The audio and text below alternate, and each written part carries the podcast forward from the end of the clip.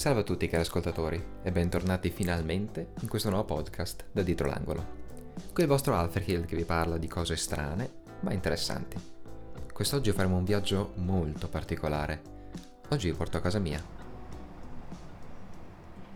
Vestitevi a cipolla, mi raccomando, e indossate scarpe molto comode perché dobbiamo fare un lungo tratto a piedi.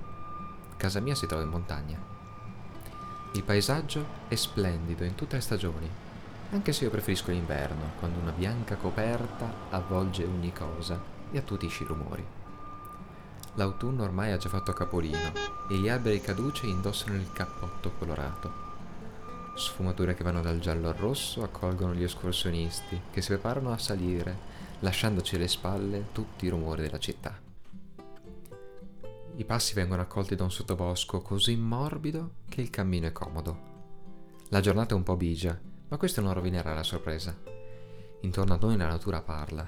I cinguetti dei rami più in alto segnano il nostro passaggio e mentre ci alziamo di quota, lo stridio di una coppia di falchetti che cerca la preda richiama il nostro sguardo verso il cielo. Ora attorno a noi solo alberi e betulle abitano spazi aperti e prati. Il cammino erto ci ha portati ad un ponte sospeso. Siamo quasi arrivati. L'equilibrio precario fa temere di cadere, ma allo stesso tempo ti rende leggero e il vento ti esorta a proseguire. L'ultima fatica viene ricompensata dalla vista.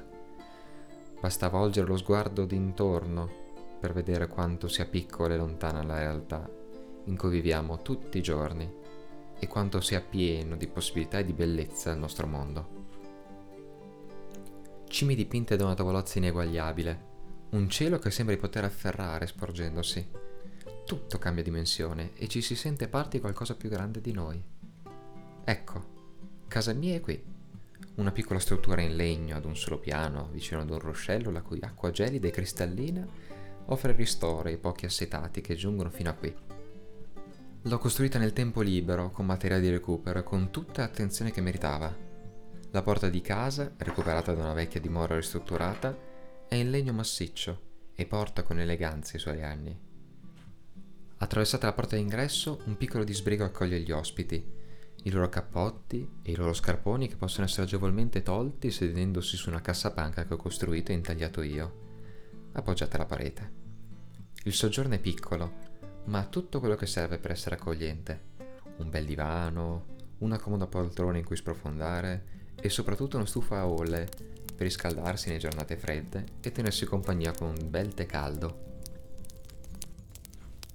Adoro rifugiarmi qui per scrivere davanti al fuoco, mentre fuori la pioggia scroscia o la neve ricopre ogni cosa. Se il freddo non ha preso il sopravvento, lascio la porta aperta e ascolto il rumore della natura mentre le mie dita corrono sui tasti per scrivere qualcosa da condividere con voi. E mi sento in pace con me stesso e con il mondo intero. La stufa è un piccolo capolavoro di ingegneria, perché con i suoi fumi riesce a riscaldare ogni angolo del mio rifugio. L'ho costruita con l'aiuto di un artigiano che abita più a valle e che nel tempo libero dipinge. Alcune delle olle che decorano la stufa sono state dipinte da lui. La cucina è molto piccola, ma non pretendo di finire su qualche rivista importante o di invitare a cena un esercito di persone. Mi accontento di invitare qualche amico ogni tanto e ogni volta finiamo per dormire su un materassino, chiacchierando fino a tarda notte davanti al fuoco nonostante ci sia più di un letto. Ogni cosa è realizzata qui ha un po' dello spirito delle persone speciali che ho conosciuto qui intorno. I materassi sono stati fatti da una ragazza che abita qui vicino, per modo di dire, e che d'estate tiene all'alpeggio pecore e capre di alcuni allevatori oltre alle proprie. Un po' di quella lana di pecora è servita per riempire il mio materasso e lo schiena della mia, a detta di tutti quelli che l'hanno provata, comodissima poltrona. Il pianale della mia cucina è stato realizzato da un ragazzo che abita a fondovalle. Abbiamo usato il cemento per realizzare un fantastico e indistruttibile piano da lavoro. Potrei continuare, ma non voglio annoiarvi con troppi dettagli. Questa casa contiene un po' dell'anima di tutte le persone che mi hanno aiutato a realizzarla e vi assicuro che si sente perché è accogliente. Vi è mai capitato di immaginare qualcosa tanto intensamente da crearla? Desiderare tanto qualcosa da poterne vedere ogni dettaglio? Quando ero piccolo, mia madre mi addormentava facendomi immergere in racconti in cui ogni dettaglio era così vivo da essere quasi tattile. Ho imparato la lezione e l'ho potenziata così tanto che questa casa è nella mia testa e nel mio cuore, ma non ancora nella realtà. Questo però non mi impedisce di andarci ogni volta che lo desidero, come è accaduto oggi, con voi. Qui scrivo i miei podcast, qui mi rifugio e qui mi rilasso.